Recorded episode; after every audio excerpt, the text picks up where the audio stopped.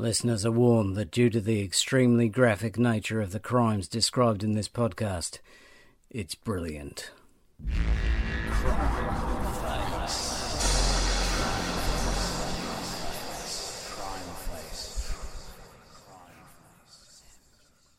Episode 7 Crime Number.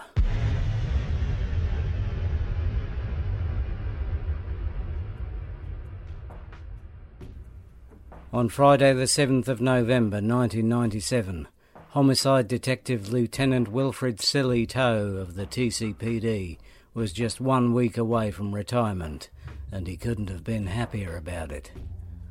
Unless he'd been one day away, I suppose. Or like an hour, or maybe a second, then he'd probably been over the fucking moon. But he wasn't. He was 605,000 seconds away from retirement, which is loads and he couldn't have been unhappier about it. Still, he figured that for his final week on the job, he didn't have to be good, he just had to be there. And to be fair, that's how he basically treated all his other previous weeks as well. So he decided to just keep his head down and hope no one got horribly murdered over the next few days.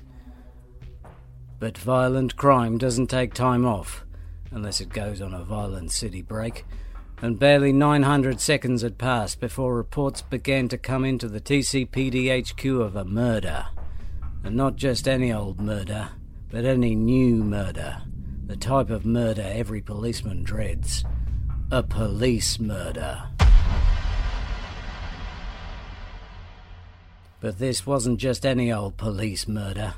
It was any new police murder.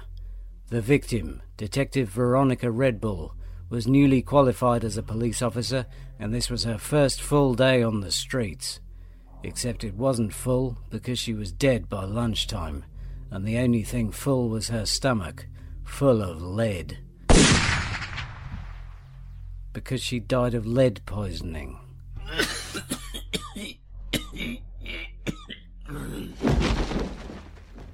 yeah, that's better. She'd been on a routine stakeout all morning with her partner, Sergeant Crunch, keeping tabs on a suspected warehouse, which later turned out to be a regular house that was just a bit hairier than normal. Crunch had taken a takeout of steak on the stakeout, but Red Bull had a packed lunch of honey sandwiches given to her earlier that morning by her mother, Martha Red Bull. At some point between Martha making the sandwiches and Veronica eating the sandwiches, the honey had been removed and substituted with sheets of lead without anybody noticing, which sounds absurd, but it is. Detective Red Bull first realized something was wrong at around 12:40 p.m. when she bit into one of the sandwiches and a couple of her teeth fell out. But she put this down to an anxiety daydream and ploughed on with the other five sandwiches, ignoring the unpleasant leaden taste.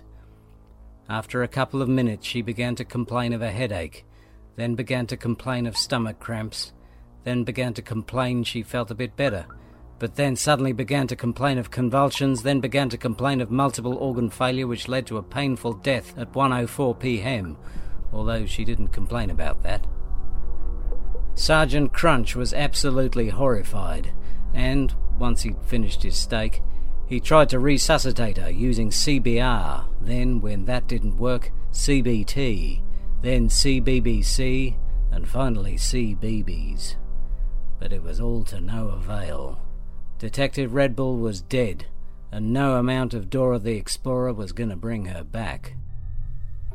At 1:38 p.m., Crunch returned to TCPD HQ, visibly distraught and demanding to be put in charge of the case. When the station boss, Police Chief Thumbeliever, asked him if he had any theories as to what had happened, Crunch was in no doubt. He said he liked Martha Red Bull for the murder, and also for her soft Irish brogue. What? No, brogue. You know, her accent. To be sure, to be sure. Yeah, yeah, that's good. Anyway, Sergeant Crunch insisted that Thumbeliever issue a warrant for Martha Red Bull's arrest. Thumbeliever denied this request, partly due to a lack of evidence, but mainly due to a lack of warrants, because he'd forgotten to print off some new ones. Crunch then offered to go round to Martha Redbull's house anyway and force a confession from her, although this might have been because he wanted to hear her say murder. Murder. Yeah, lovely. But again, Thumbeliever denied Crunch's request, pointing out that Martha Redbull had a watertight alibi, which was that she wasn't a deranged killer. At this point, the crime scene photos arrived back from the chemist, so Crunch grabbed a coffee and began to pour all over them, pushing all the other investigating officers out of the way and hogging all the evidence so no one else could get a look in. Captain Thumbeliever realized Detective Crunch was far too close to the case, and so he made him stand on the other side of the room. But even from this position, Crunch kept yelling out far fetched theories about robot bees, so Thumbeliever had no option but to fire him. No, I mean, he, he discharged him. No, not that. No, it doesn't matter. Anyway, now Crunch was out of the picture. Thumbeliever knew there was only one officer who could handle the case Lieutenant Sillytoe. After all, Sillytoe was the most experienced homicide detective in the entire department within earshot. Sillytoe had no choice but to agree or disagree, but he chose to agree, as there was something about this case that felt oddly familiar to him. And then he suddenly realized what it was. It involved a dead body. Then he remembered all his cases involved dead bodies. That was kind of the deal. While he was pondering this, he started idly leafing through the discarded crime scene photos that had low quality stickers on them because the corpse was out of focus or the camera was pointing at the wrong bit of sick, when he suddenly noticed a detail in one of them that nobody else had spotted. Written on the wall behind Crunch's cop car was a piece of graffiti that read, What an institution! That in itself wasn't particularly significant or indeed interesting, but it struck Sillytoe that the words were written in pencil. A lead pencil. And not only that, from the photos, Sillytoe could see that the writing was still warm. He decided to head to the crime scene right away. There wasn't a moment to lose, although first he went to the toilet and then on his way out he lost a couple more moments when Chief Thumbeliever introduced him to Detective Patrick Beach, who had only that week started at the TCPD. Thumbeliever wanted Beach to tag along with Sillytoe during his last week on the force so he could show him the ropes, or at least one rope. Sillytoe normally worked alone, so he wasn't best pleased to have someone to babysit. But luckily Beach wasn't a baby. He was a rookie cop that is, a cop who looked a bit like a rook. He had jet black hair and long dark nails, as well as a patch of greyish white skin around the base of his nose and ragged feathers on his thighs. The reason for this particular look was that in his spare time, Detective Beach was an Elvis impersonator, one of the most convincing Elvis impersonators in the city. Beach often said that he would have happily swapped places with the king, another thing that made him a bit like a rook. On their way to the crime scene, Sillytoe filled Beach in on his theory that the penciled graffiti was linked to the murder because of the lead connection. Beach pointed out that pencils don't actually use lead, they use graphite, but Sillytoe chose to ignore this fact as it was annoying. Instead, he invited Beach to come up with his own theory if he was so bloody smart. Beach started by observing that Detective Veronica Redbull had probably known her killer, as 99 times out of a 100, homicides are committed by someone the victim knew. However, as this had been the case for the last 99 homicides Sillytoe had investigated, he knew this one had to have been committed by a stranger. That was just maths. Beach tried to argue, but Sillytoe put the siren on to drown him out. He knew it was just Beach's inexperience talking, but his inexperience had an irritating nasal quality and couldn't say its R's properly. Also, it kept saying uh huh huh whenever Sillytoe asked it a question, so he stopped asking it questions. However, when the two detectives arrived at the crime scene to examine the graffiti, one of the crime scene officers was in the process of rubbing it out. What?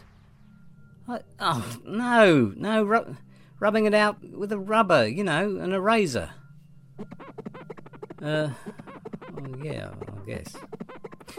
Anyway, Sillytoe and Beach had a scout around the crime scene, but with no more graffiti to examine and no other trace of the killing remaining, apart from one of Detective Redbull's kidneys, there was nothing more to be learned, except maybe French, but no one was in the mood. With no other leads, Sillytoe realised he was going to have to file the case under not particularly solved, something he hated doing because that drawer was right at the bottom of the filing cabinet and he had a dodgy knee. As he was driving back to police headquarters, a niggling voice at the back of his head kept telling him it wouldn't be long before the killer struck again.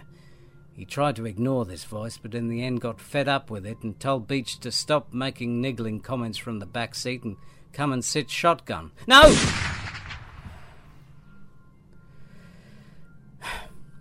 The rest of the journey back to HQ was conducted in stony silence, apart from the sound of the engine and occasionally the indicator. When they got out of the car, Sillytoe and Beach pointedly went in different directions because Beach wanted to get back to work and Sillytoe needed the toilet. As he stood at the urinal, Sillytoe. Do, do we need. To... Oh, fine, fine. As he stood at the urinal, Sillytoe pondered the facts of the case. Someone substituting sheets of lead for honey in a police officer's sandwiches? Surely that was just the sort of everyday crime that happened all the time in the city. But what if Beach were right and this were merely the beginning of a crime spree? He hoped not, because he didn't want to hear Beach saying crime spree. But as there was nothing more he could do about it for the moment,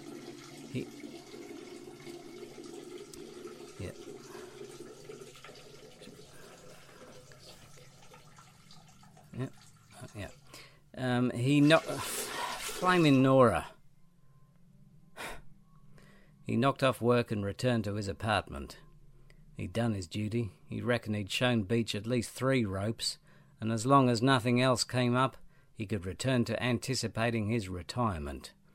He'd already planned that the first thing he was going to do was slam the front door, kick his shoes off without untying them, and then slump onto the couch. So now he had to make a decision as to whether he was then going to stick the TV on or just sit there staring into space. While considering his options, he drifted off to sleep. But violent crime doesn't sleep unless it takes 40 violent winks, and a scant 200,000 seconds later, Beach's instincts were proved right. Another newly graduated young police officer was found murdered, and just like the first killing, it was totally different. The second body was found next to some roadworks a few blocks from the site of the first murder. Murder. Ah, that's beautiful. This time, the victim was a young male policeman who had been killed by being impaled on a pair of meat hooks, which had pierced his large intestine and the tips of which were poking out through his abdomen. He had then been mounted on a pass with care sign sometime in the early seconds of Monday, the 10th of November. At around 6 a.m., the TCPD had received a call from a terrified driver who had seen the sign and was screaming hysterically that she didn't know what she was supposed to pass with, as the word care was obscured by a dead policeman. Sillytoe, Beach, and a few other police officers were quickly on the scene, and before long the unfortunate copper's body was removed from the sign at which point a sheet of paper was discovered pinned to his back. This turned out to be the mark sheet from the victim's final examination prior to his graduation as a police officer, awarding him an A and identifying him as one Kenneth Gribble, who had started as a traffic cop less than two million seconds ago. Beach suddenly realized that he'd known Gribble from his days at the academy, but he looked totally different with meat hooks protruding from his stomach, also, he had a new hairstyle which actually really suited him, so it was a shame he'd been murdered. But what really struck Beach was the fact that Gribble had got an A in his final exam. As far as he recalled, Gribble had never got an A in anything. In fact, he had failed graduation several times and had been nicknamed Thicko Gribble, the stupid idiot with no brain who doesn't know anything and is a fucking moron, although it was meant affectionately. Sillytoe asked Beach if Gribble had any enemies. Beach said he wasn't aware of any, except basic arithmetic. But they couldn't arrest basic arithmetic, as they didn't have enough handcuffs, and anyway, it was a joke. Again, they seemed to have come up against a brick wall, except instead of being made of bricks, it was made of crime. And instead of being a wall, it, it was just a pile of crime. Apart from the fact that both victims were newly graduated police officers and the fact that they both sounded quite boring, there seemed to be nothing linking the two killings. But once Gribble's body had been removed, Sillytoe looked back up at the Pass with Care sign from which he had been hung, and suddenly noticed that the word care had been defaced, so it now read, Be careful out there. Was this a message from the killer? Was he giving a warning that he would strike again? Or was it just the work of an innocent graffiti artist genuinely concerned about public safety? It wasn't written in pencil this time, and it didn't seem to relate to the other graffiti. And yet Sillytoe had a funny feeling that the two messages were linked somehow. So funny was this feeling, in fact, that he couldn't stop laughing. This, plus the fact that there was nothing more to be learnt at the crime scene, except maybe French, and still no one was in the mood, meant that there was nothing for it but to return to TCPD HQ. On the way, once Sillytoe had stopped laughing, Beach theorized that the killer might have been an unsuccessful applicant to become a police officer and was targeting police men and women who had succeeded where he had failed. If they could get hold of a recent list of unsuccessful applicants to the police training program, Beach had a funny feeling the killer might be on it. This funny feeling made him now start laughing, which set Sillytoe off again and this helped pass the time as they negotiated the rush hour traffic. However, the traffic seemed much heavier than usual this particular morning, and after a while it ground to a halt entirely. By this stage, both Sillytoe and Beach had realized they were laughing about nothing and were a bit embarrassed, so they shot out of the car. yep, of course. And uh, went to see what the hold-up was. It turned out the level crossing just ahead was closed, as there'd been a fatality on the train line. Ordinarily, of course, Sillytoe and Beach wouldn't have given a shit about this, but after everything that had happened over the last few days, they both had suspicious minds, which Beach offered to sing, but Sillytoe said no, as how would that help, and anyway he preferred Elvis's earlier rocky numbers. As they approached the scene of the accident, their suspicions seemed to be borne out as they saw the corpse was once again wearing a police uniform. This time it was another young female officer, although the body was so mangled as to make any identification impossible. But the head was fine, so they turned the body over to have a look at the face. As soon as Beach set eyes on it, he turned aside and threw up which surprised Sillytoe as he didn't think it was that ugly. Once Beach had recovered, he revealed that again he had known the victim. She was Detective Elizabeth Boo from Vice Squad, another newly graduated officer. She and Beach had been close friends when they were cadets together. Indeed, at one stage they had been romantically involved, but only briefly, for about 350 seconds. Beach apologized for losing his cool and his breakfast, but he hadn't been expecting to see the mutilated body of someone he knew well, and it had really shaken him up. Sillytoe suggested he sing All Shook Up, but Beach said no, as how would that help, and anyway he preferred Elvis's later Vegas era numbers. The paramedics on the scene had already pieced together what must have happened. Detective Boo had fallen face down onto the railway track from an adjacent water tower mere seconds before an express train had passed through, running over her back. If the fall hadn't killed her, the train definitely had, but Sillytoe shot her as well, just to make sure. He, he shot her as well. He shot her. Shot. You, you're not gonna. No? Fine, fine, it's fine. Anyway, the paramedics put this down to an unfortunate accident, but Sillytoe wasn't so sure. A young, fit police officer losing her footing at the exact moment that sent her into the path of an oncoming train felt like a bit of a long shot. But, well, not now! and anyway, what was an officer from Vice Squad doing up a water tower? Beach suggested she may have been getting some water, and could they go and get some too, as he still had all sick round his mouth? Sillytoe agreed, as it could be useful to examine the spot where Detective Boo had fallen in case there was any evidence she'd been pushed. Like an extendable stick with a boxing glove on the end of it. I love those.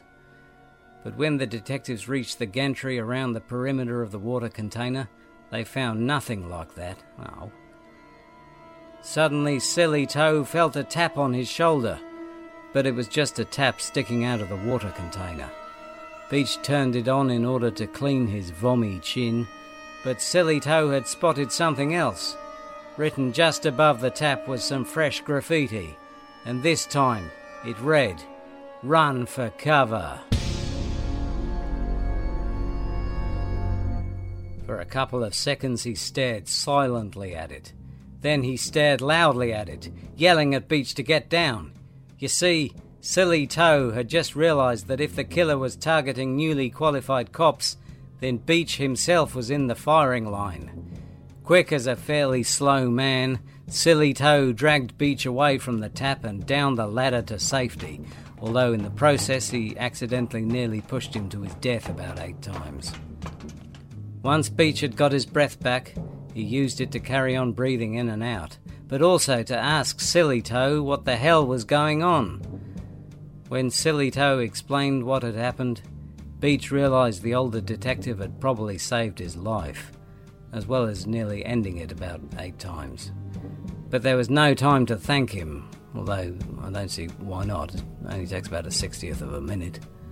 Sillytoe knew that the killer must still be in the vicinity, and that they had to act now if he wasn't to get away. But unfortunately, Sillytoe needed the toilet again, and so the moment was lost.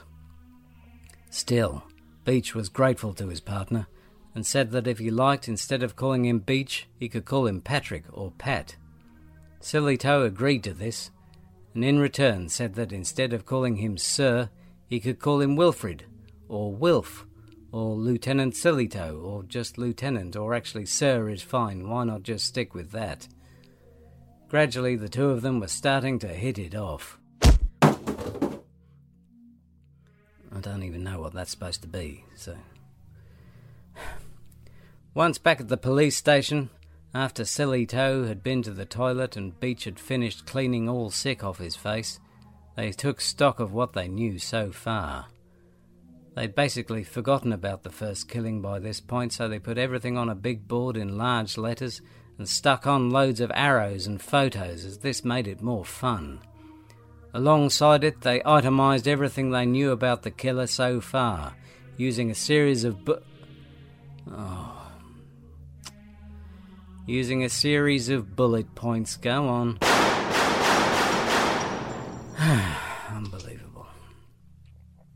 However, even with all the information laid out in front of them, it was still baffling. Why were all the murders so unrealistic? And what was the reason for the graffiti? Sillytoe re examined the three phrases What an institution, be careful out there, run for cover, and again he got the feeling he'd seen them all somewhere before, maybe in a slightly comical font. But before he could follow this up, Chief Thumbeliever called everyone into the briefing room and announced that due to the ongoing situation, all police officers who had recently graduated, say in the last 15 million seconds, were stood down with immediate effect and advised to return home, lock their doors, and not let anyone in that they didn't know. Beach reminded Thumbeliever that 99 times out of 100, homicides were committed by someone the victim did know, so Thumbeliever changed the instruction to return home, lock your doors, and only let in people that you don't know. Following a further suggestion from Sillytoe, Thumbeliever changed it again to just don't let anyone in. Obviously, Beach himself had only recently graduated, But instead of heading home as instructed, he told Sillytoe he was staying. He wanted to see this case through to the end. After all, they were partners, weren't they? And more than that, he felt like they'd become friends because it was about halfway through. Sillytoe was grateful for Beach's loyalty, and, as he hadn't eaten yet and Beach had recently thrown up the entire contents of his stomach, he offered to buy him a meal in the police canteen, the most important meal of the day, Elevens's. Unfortunately, they were a couple of hours too late, so they had to go for onesies. While they were queuing, Sillytoe asked Beach if there was anything else he could think of that might link the three victims. Beach couldn't think of anything. Obviously, as a cadet, he had known Boo and Gribble, but he'd never met Red Bull. She must have gone to a different police academy. When he heard this, Sillytoe froze. Something had suddenly clicked into place. He asked Beach to repeat what he had just said. Beech repeated that obviously as a cadet he had known Boo and Gribble, but he'd never met Red Bull. She must have gone to a different police academy. Sillytoe said, No, just the last bit. Beech said she must have gone to a different police academy. Sillytoe said just the very end. Beach said academy. Sillytoe said, I mean, say police academy. Beach said police academy. Sillytoe said, What did you just say? Beach said police academy. Sillytoe said police academy. Beach said, Just that roll, please. Sillytoe said, What? Beach said, I was talking to the cashier because by this point they'd got to the front of the queue in the canteen. Sillytoe couldn't wait to share his new theory. So he quickly paid for their food and.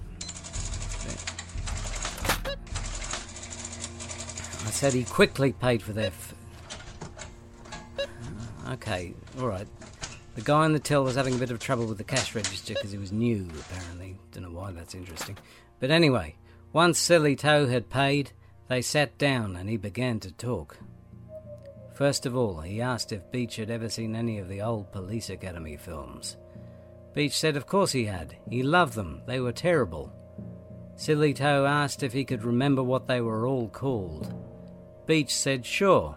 Police Academy 1, Police Academy 2, Police Academy 3, Police Sillytoe interrupted him to say that for starters the first film obviously wasn't called Police Academy 1, but anyway he meant the names of the individual films.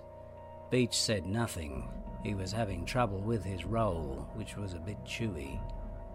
Sillytoe continued with his theory. Police Academy 2 was subtitled Their First Assignment, and Gribble, the second victim, was found on a sign with an exam sheet for which he got his first A, and meant, because that's what it meant. Also, he was impaled through the colon.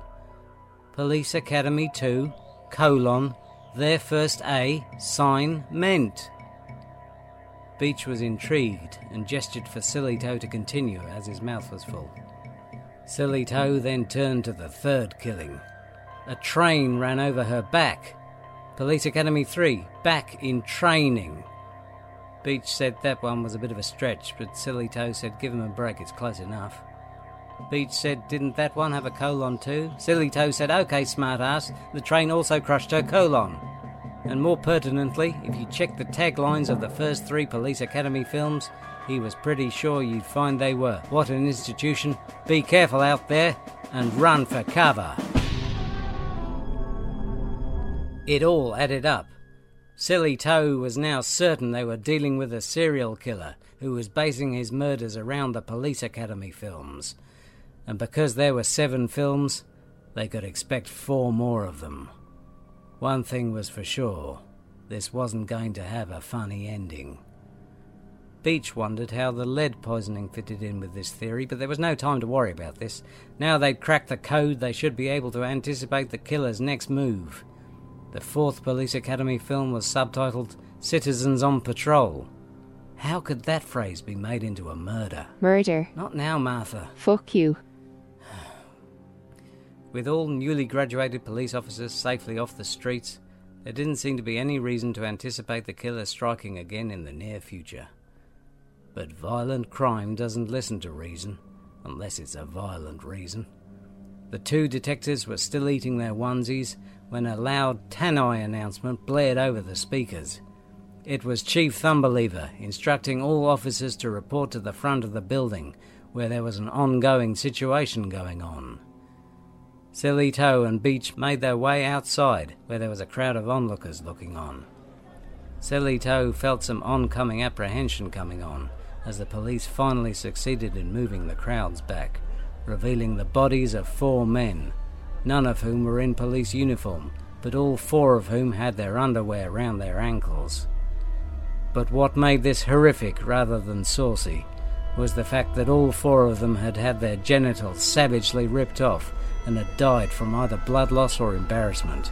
Scrawled on the pavement in their own blood was the phrase, No place is safe, which, as Sillytoe already knew, was the tagline for Police Academy 4, apart from on the posters where it was, Take off with the original cast and some new civilian recruits as they take to the streets and the skies to fight crime, but there probably wasn't enough blood or time or pavement to write all that.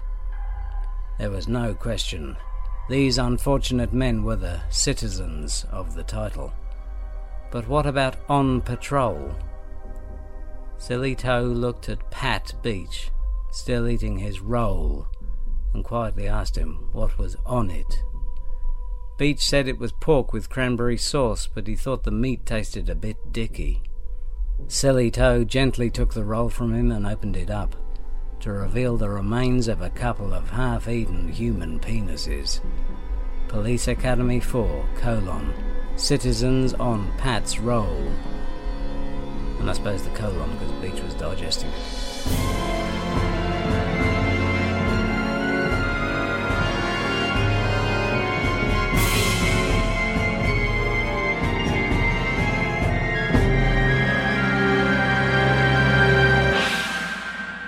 Killer was clearly escalating his police academy themed reign of terror, and as there were now only three films to go, they needed to get ahead of the game if they were to stand any chance of stopping him. Police Academy 5 was famously subtitled Assignment Miami Beach, so they quickly deduced that they had to get to Miami. While Beach was in the toilet throwing up again, Toe asked Chief Thumbeliever if they could requisition a helicopter and a backup team to accompany them across state lines. Unfortunately, what with all the new recruits being temporarily off duty and the rest of the city police force bound up with the four new homicides, plus a major flood on the other side of town which was due to some tap on a water tower having been left turned on, Thumbeliever had no option but to laugh in Sillytoe's face, even though he wasn't in a laughing mood. Also, they didn't have any fucking helicopters. There was nothing for it. The two detectives had to make their own way to Florida by commercial flight from whatever state they were in. Toe just prayed they caught the killer before he got up to Police Academy 7. When Beach returned from throwing up, he looked thoughtful because he was thinking. How had the killer managed to smuggle the four severed penises inside the police station without being stopped for not being a policeman and holding four severed penises? The only explanation was that he must have been wearing a police uniform and had put the penises in his pocket. Not only that, but the guy in the police canteen who had given Beach the penis filled roll had been new, and yet Beach could have sworn he recognized him from somewhere. Sillytoe agreed, he did seem familiar. He was a black guy, which wasn't racist, because Sillytoe was also black, and if you didn't know that, you're racist, or you haven't seen Seven. He was a black guy, early 40s, quite skinny, holding a microphone. Well, that could describe almost anyone. Beach said maybe he was an actual policeman. And suddenly Sillytoe remembered the police officer who was rubbing out the graffiti at the first crime scene. He'd had a microphone. I probably should have mentioned that at the time. Sillytoe and Beach were in agreement.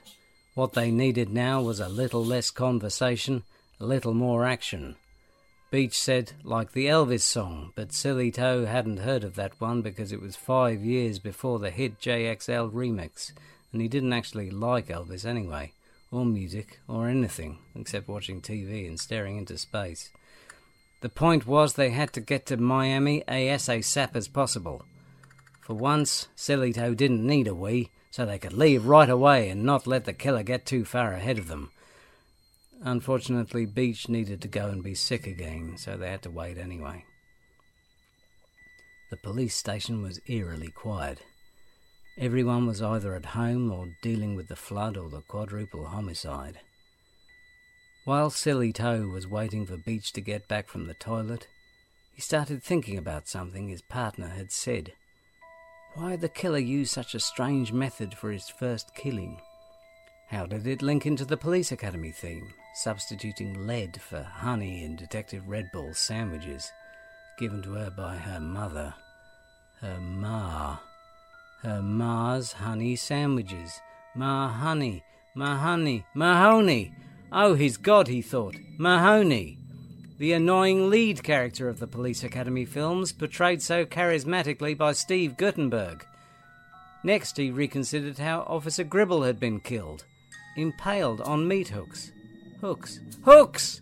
The franchise's diminutive, soft spoken police sergeant, who would occasionally yell loudly to hilarious effect, portrayed so truthfully by Marion Ramsey.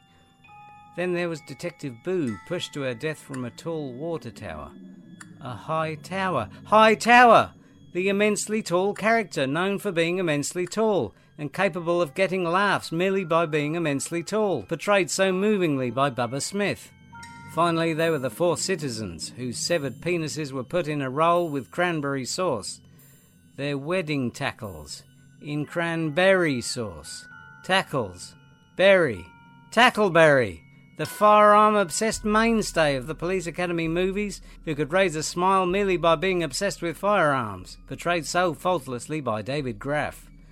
Silly Toe couldn't wait to share his new revelation with Beach. But where was Beach? He'd been in the toilet for a long time now, which was odd as he'd already chundered twice that day. Surely he couldn't have that much left in his stomach. Sillytoe set off for the gents to check he was okay. On the way, he tried to remember any of the other Police Academy characters' names. What was Bobcat Goldthwait called? Or, or the main bad guy? Or that bloke who was a bit accident prone or something?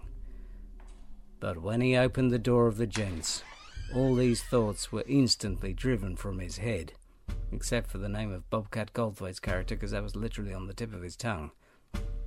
With a mounting feeling of doom, Sillytoe realized he was too late. There, sprawled on the lavatory floor, awash with blood, was the killer's fifth victim, Detective Beach. You heard right. Detective Patrick Beach. Yep, Beach. Beach had. No, it's a new sentence.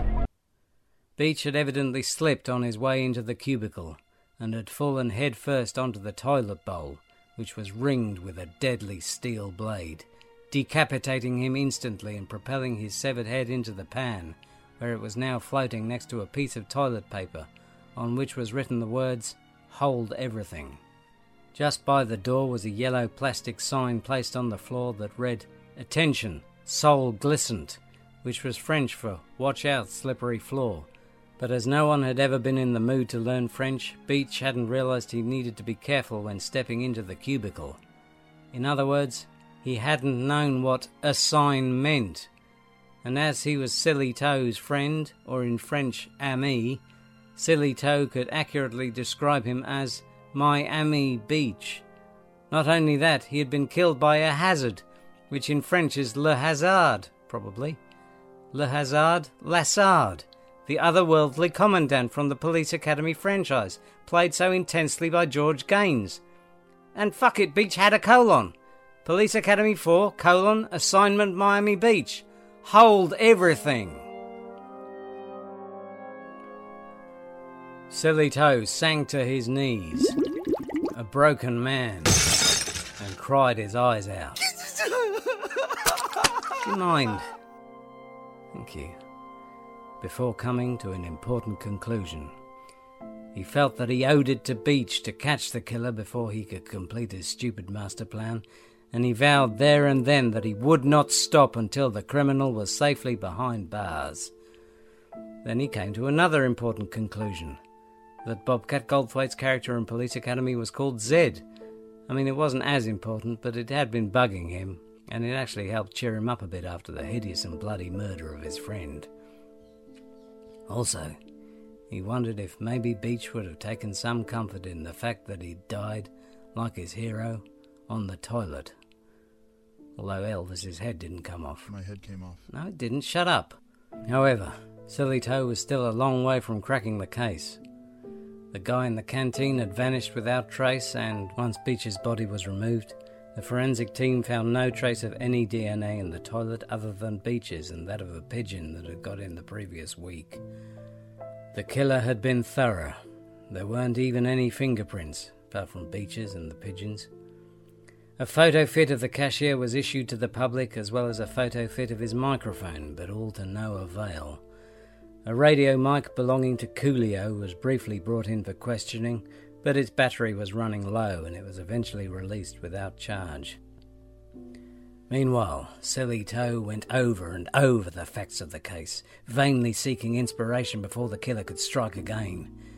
Police Academy 6 was subtitled City Under Siege, and he couldn't work out how that could be reinterpreted as a method of killing.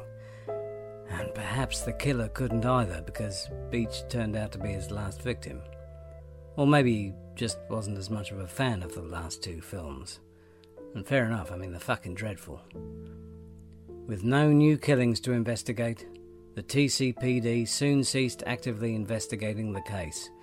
But Sillytoe kept the file open for as long as he could. After all, he'd made a promise to his dead friend that he wouldn't rest until the perpetrator was caught and banged to rights. But by the end of the week, he'd forgotten all about that, so he left the TCPD as planned and enjoyed a long and peaceful retirement, alternately watching television and staring into space. The Police Academy killer was never caught.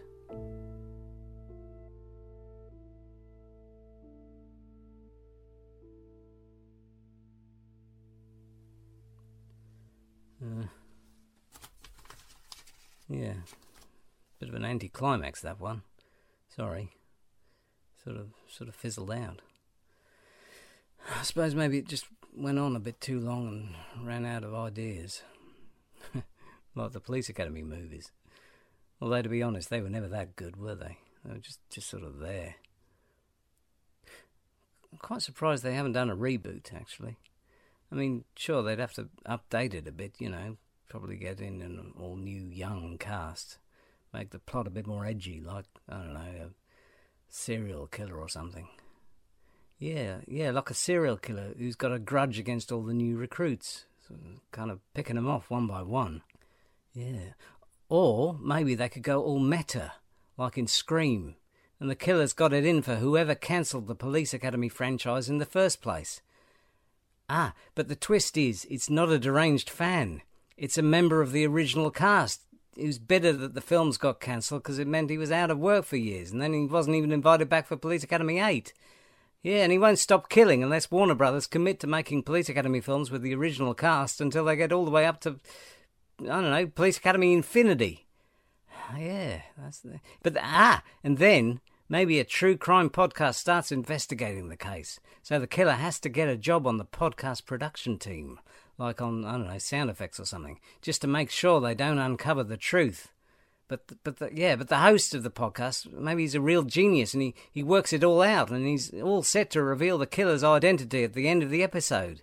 So the only way for the killer to stop it happening is to actually kill the podcast host during the actual recording itself.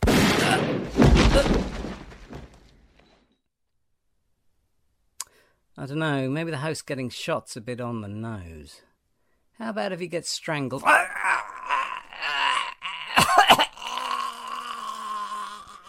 no, it's a bit unsubtle. Maybe he just poisons his tea or something.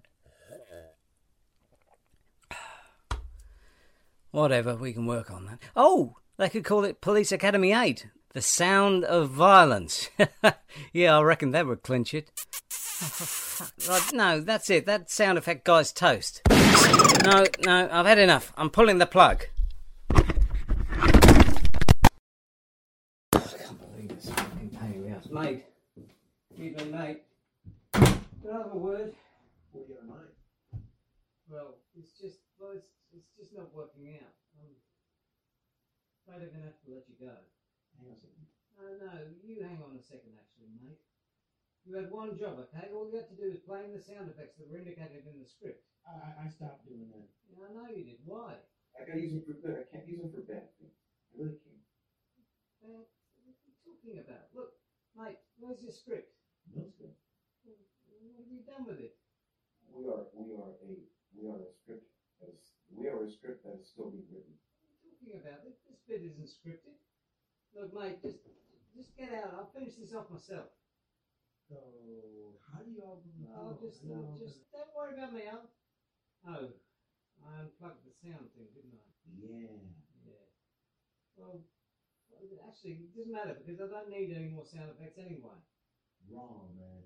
What do you mean? What else is there? There's there's the weapons, there's the leather, there's What? the clothing noises, What? there's there's the swinging of the axe, and there's this Axe? clanking swords, and What swords? What are you talking about? The story's finished. Plans have changed. Things everything is completely different. No, mate, mate, my plans have not changed at all. You wanna make God laugh? Tell me, man. I don't want to make God laugh. Why would I want to make God laugh? I hate God. Look, sorry, what's your name? Michael Hang on. Don't, don't I know you from somewhere? I'm So, sure. we're going to have No, to. um, uh, you're, I know. You're, you yeah. You're the bloke who did all those stupid sounds in the Police Academy films. yeah, Yeah. oh, mate, do, do the bit where you pretend you're a dubbed kung fu movie. That's a fucking classic.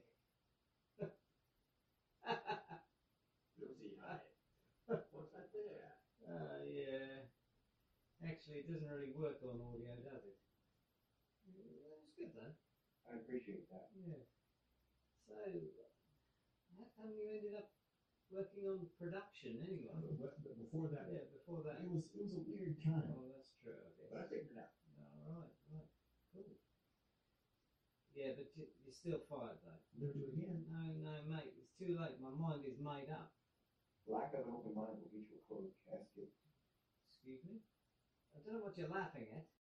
Will you just leave? No way in hell. Look, mate, don't make this awkward. Thank God I have noises. Look, mate, I just. Oh. wow, mate. You, I have to give it to you. You're pretty good at that. That was so good, I almost felt it. Ow! I did feel that one. You see, you see what I mean? I'm, I'm sure we can settle this without recourse to fucking. Ow! Look, mate, what is it you want? Please grab me another eight. What? That's all. I don't understand. How, how do you think I can help? That's what I'm figuring out. Yeah, but. Ah! Ow! Stop! Just fucking. Get out! No! Get out! Out! Out! Out!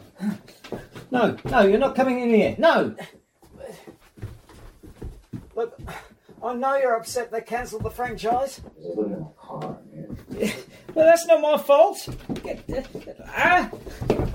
No! Don't, don't fucking get get out! Get oh!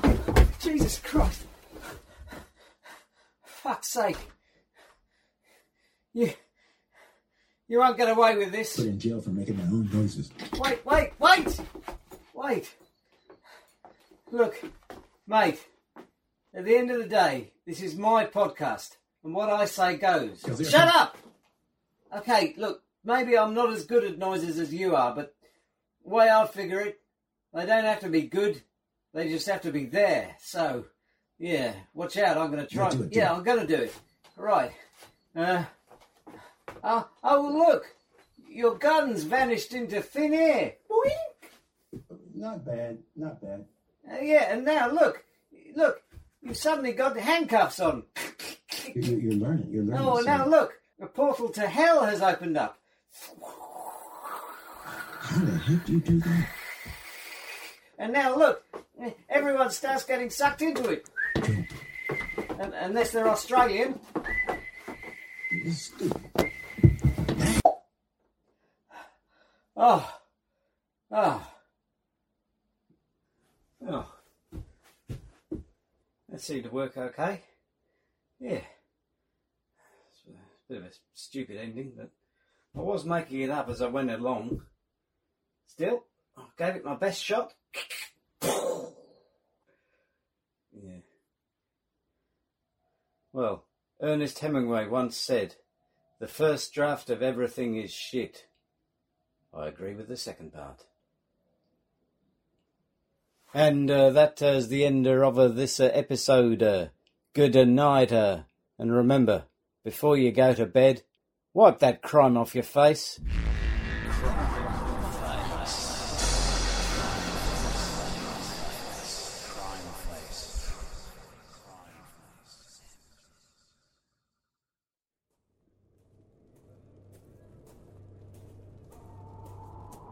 Welcome to hell, sinner. Who are you, and what were your transgressions in the physical realm? I'm Michael Winslow from Police Academy 1 to Infinity. Such a campaign of sustained evil as even I have never. Uh, hang on. Hang on, you're the bloke who did the sounds, aren't you? Excellent. I love that. Uh, do the do the do the police siren. oh, that's that's amazing. Oh yeah, brilliant. Now now do uh, do do electric saw. that's brilliant. oh, that's so cool. Yeah. now do uh, do do do God, but he's do God accidentally.